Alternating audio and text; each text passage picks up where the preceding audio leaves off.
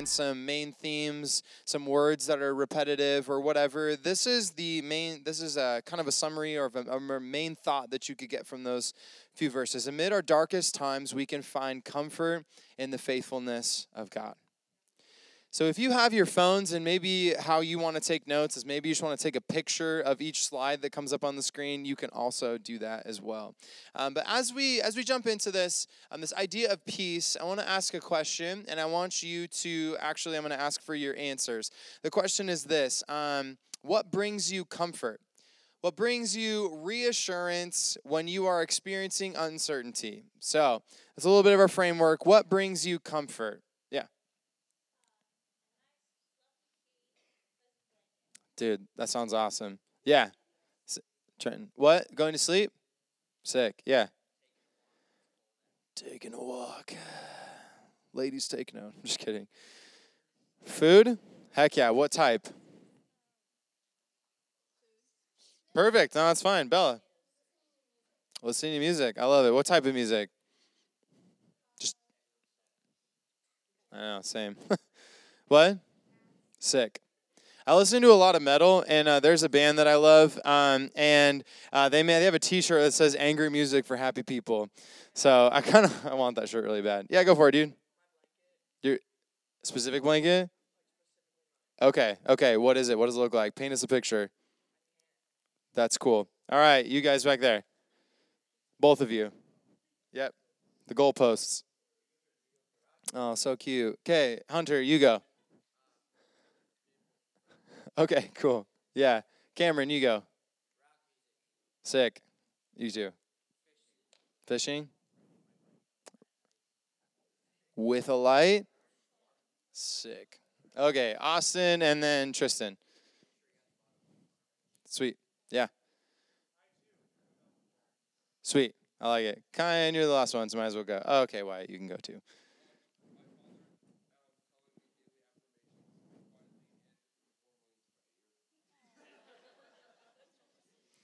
Can you confirm or deny this, Ben?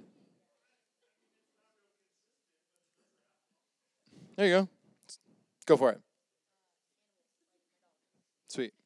Awesome. I love it. So, as you think about this idea of comfort, there's a lot of different things in life that bring us uh, physical comfort um, in the moments when we're feeling sad, upset, and alone.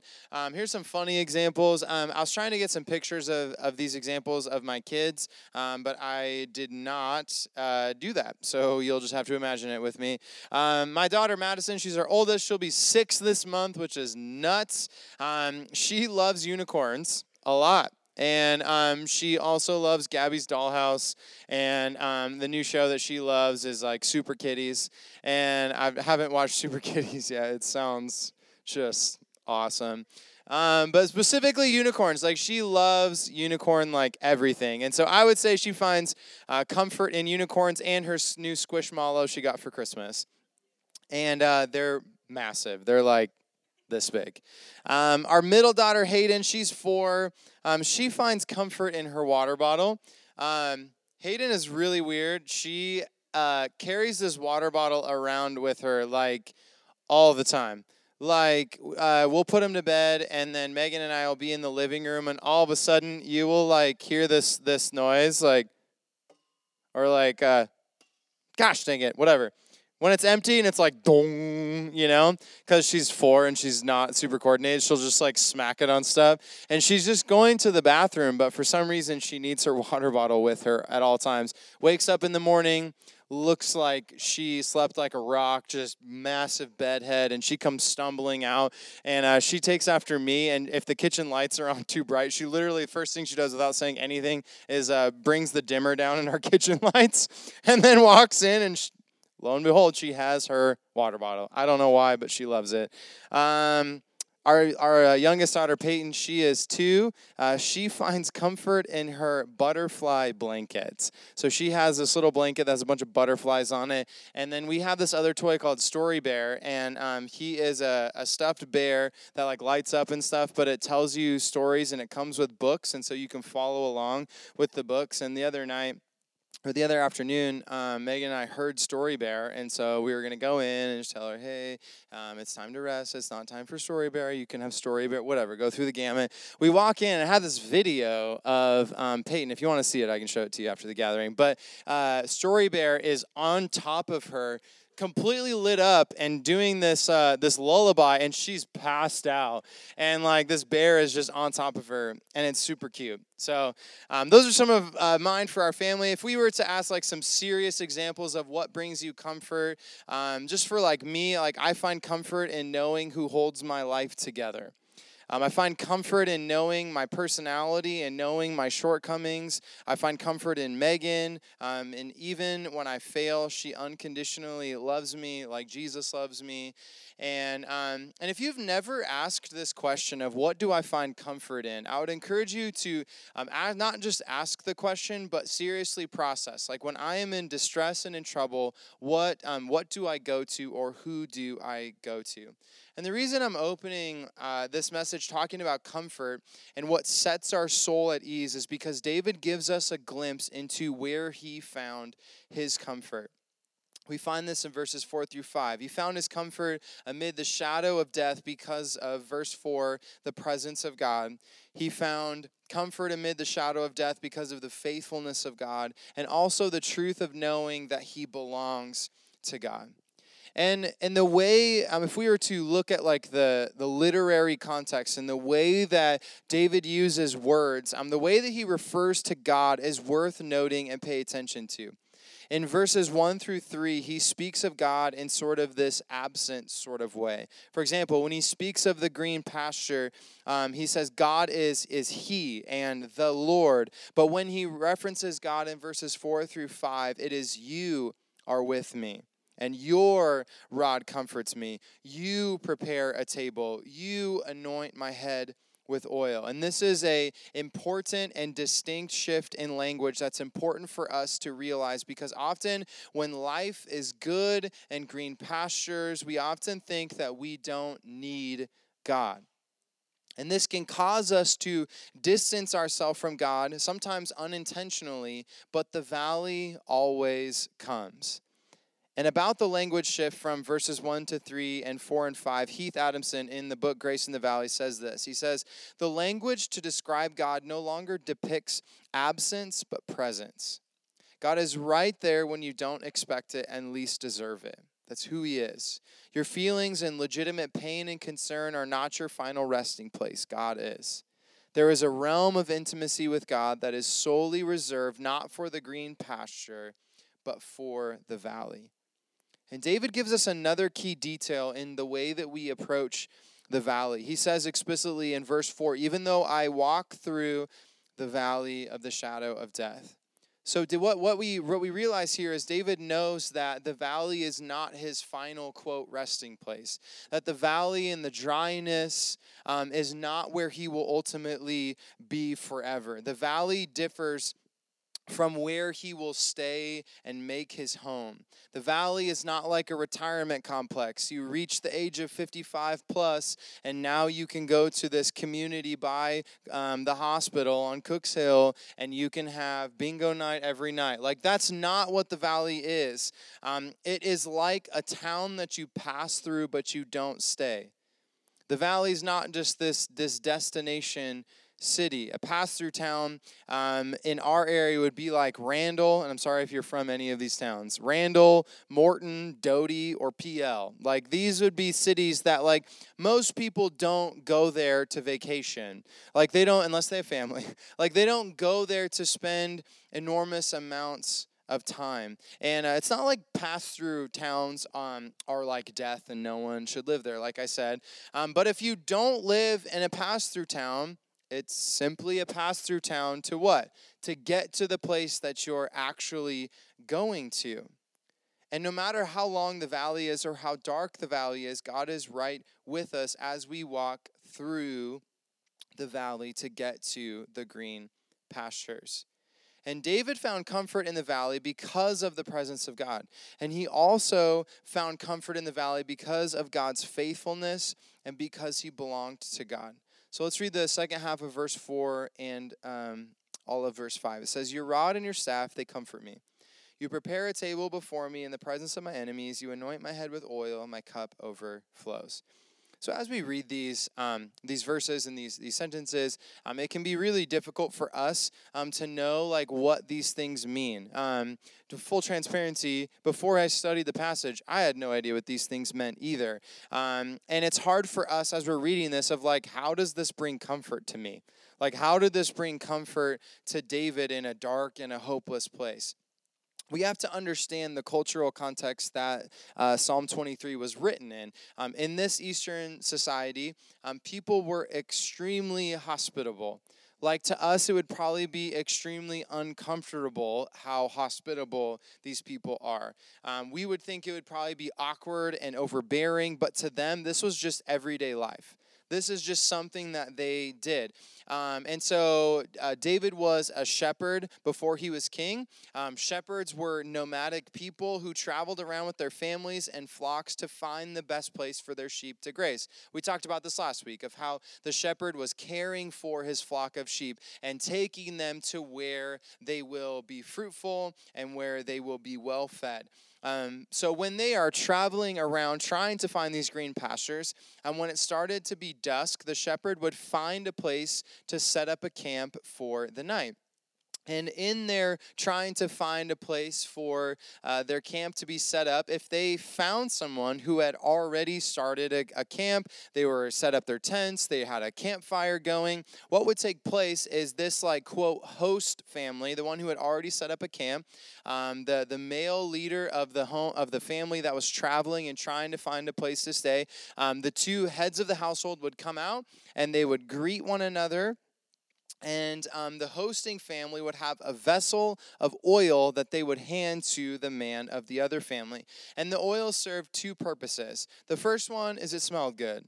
Um, unlike Axe body spray that I smelled at camp a lot in our hallway. Only one time though, I don't know who it was, but someone just let it rip for probably 10 seconds and it was brutal. Um, so this oil was used to mask body odor. Um, so he would pour the oil on his head, and he would turn to his family, and he would do the same. Uh, the second thing that, that oil was typically used for um, was was medicinal. It was believed to cure. Uh, head lice, and it was also to kind of sanitize these people. And the last thing you would want to do is um, repay their hospitality by giving them lice. Like, that's not the most i mean even today that's not the most hospitable thing we can do. Um, so the families would enjoy a meal together usually, usually consisting of honey raisin cakes flatbread and possibly the luxury of meat.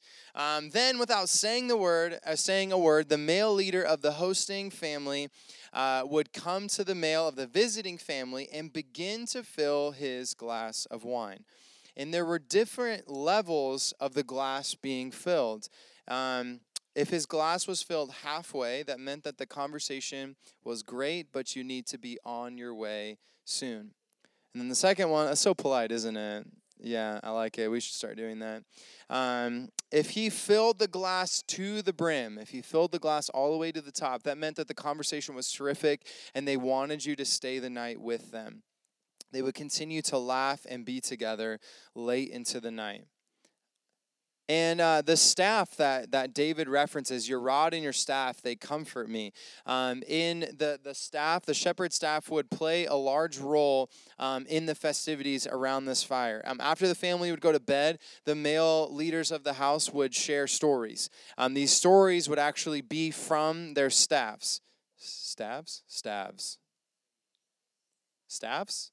It would be from each of the each would share stories from their staff. Does that sound great? Sounds good. Let's move on.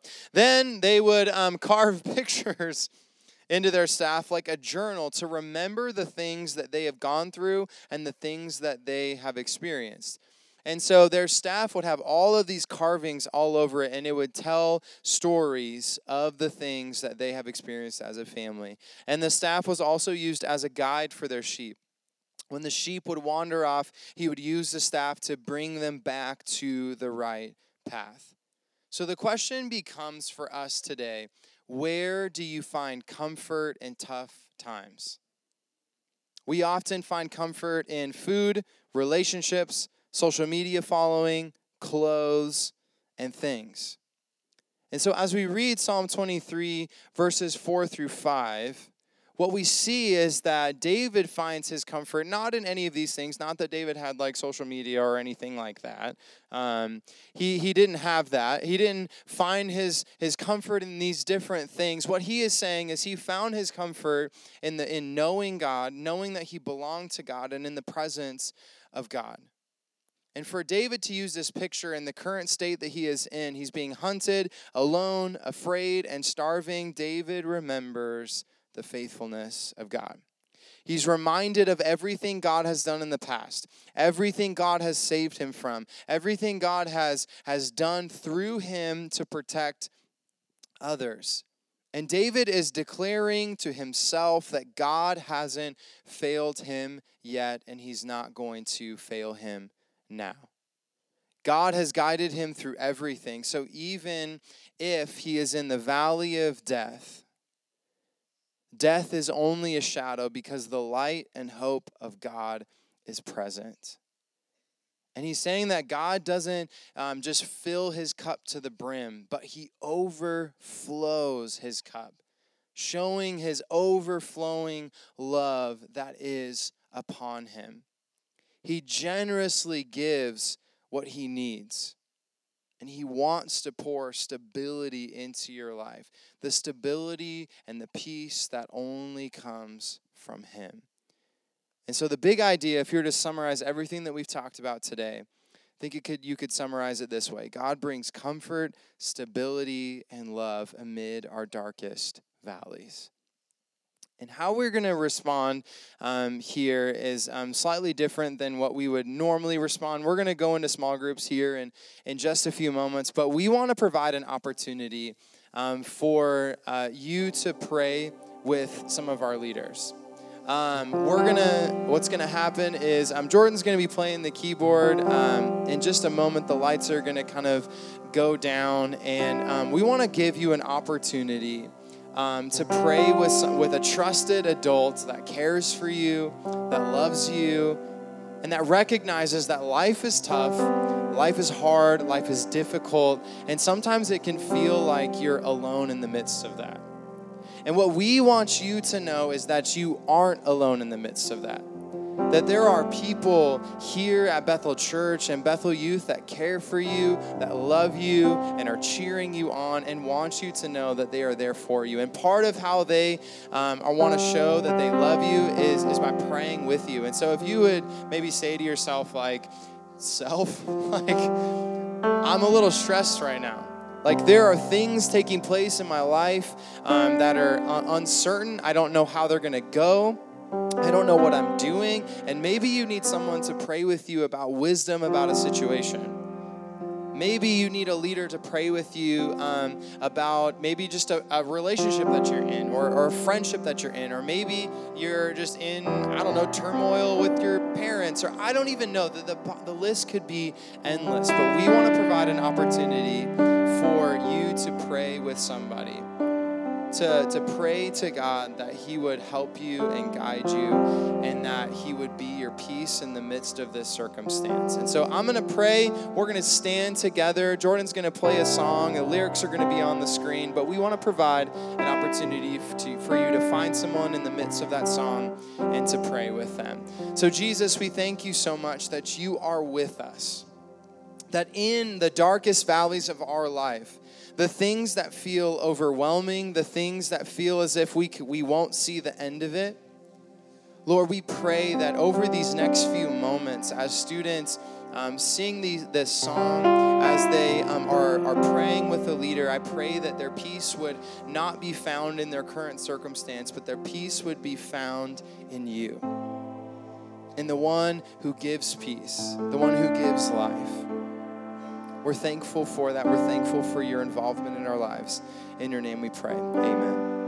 Amen. So let's stand together. There are youth leaders kind of spread out um, around the room, and we would love just for you to find some, some one of them, and uh, you can pray with them. And then Jordan, uh, in a few moments, will release us into our small groups.